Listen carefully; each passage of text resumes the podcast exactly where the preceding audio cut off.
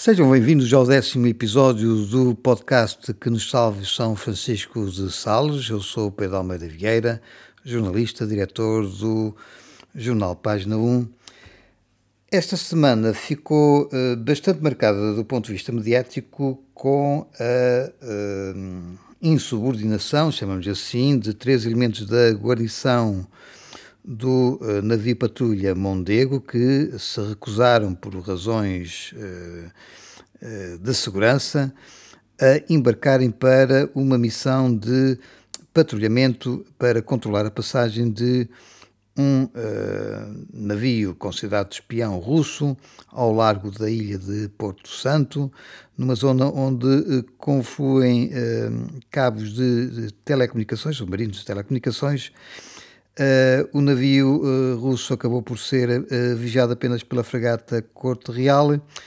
Durante esta semana a polémica estalou porque os elementos da Marinha que se recusaram a embarcar foram alvo de processos em termos de polícia militar e o chefe da Armada, Gouveia Melo, uh, levou a situação mesmo, mesmo a peito e, portanto, houve uma uh, cobertura mediática bastante intensa.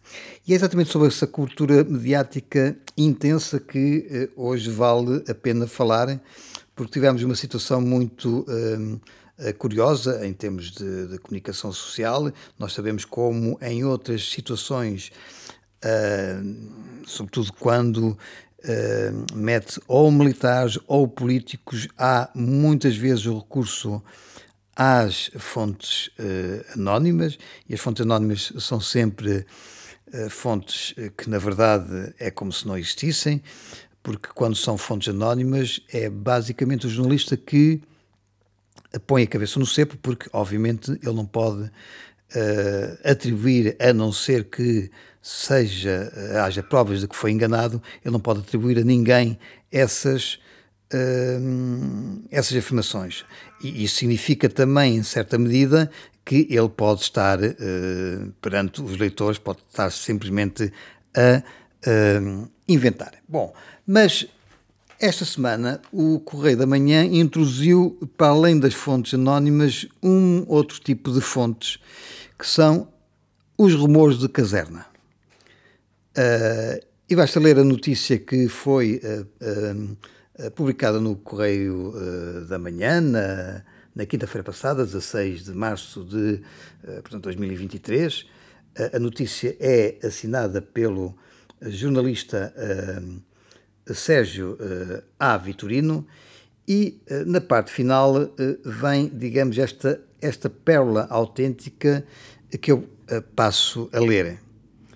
A recusa específica desta missão por parte dos 13 marinheiros do Mondego, quatro sargentos e nove praças, leva fontes militares e políticas, anónimas, claro está, acrescento eu, a questionarem, e agora, SIC, portanto, entre aspas, alguém terá dito, mas é anónimo, se não existiu motivação ideológica, um ato para deixar passar um navio russo. Fechar aspas. Continua o jornalista. A insinuação, entre aspas, é assegurou ao Correio da Manhã fonte da defesa dos militares, portanto, que também é anónima, fantasiosa. Está como citação. E depois tem esta frase brilhante. A notícia. Outro, entre aspas, rumor de caserna fechar aspas, é que os militares, alguns deles jovens segundos marinheiros, mas nos mais velhos já sargentos com duas décadas de armada, queriam assistir ao vivo ao Marítimo Benfica de domingo, boato que também é desconsiderado por quem defende os 13 militares. Portanto, estamos já a este nível. Não apenas a comunicação social não serve para lançar boatos, e está aqui a lançar boato, e assume que é um boato, como muito menos um rumor de caserna. Portanto, tínhamos fontes anónimas que já eram, digamos assim, de duvidosa e é um exagero muitas vezes quando se usa, deve-se ter muitíssimo cuidado a usar o recurso da fonte anónima. Um, que eu me recordo, até agora o 1 nunca usou uh, fontes anónimas, ou seja, declarações anónimas, podemos usar uh, documentos, bases de dados que nos cheguem anonimamente para proteger a fonte, mas a informação em si mesma não é anónima. Usar fontes anónimas já é bastante criticável, usá-la sistematicamente ainda mais. Agora, atingir o nível de rumor de caserna e usar essa expressão como se fosse a coisa mais natural do mundo, isso não.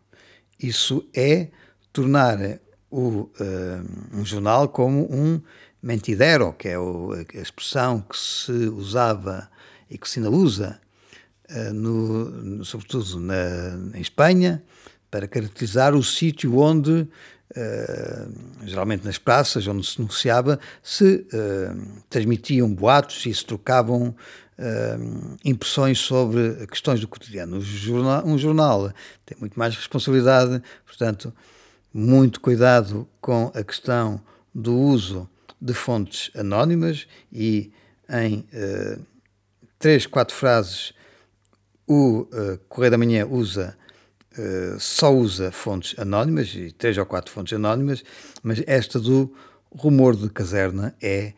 Uh, não tem, sinceramente, uh, caracterização possível. E é com uh, mais este rumor de caserna que mostra um pouco como é que vai a nossa uh, comunicação social mainstream uh, que me despeço. Uh, neste domingo, uh, dia uh, 19 de, de março.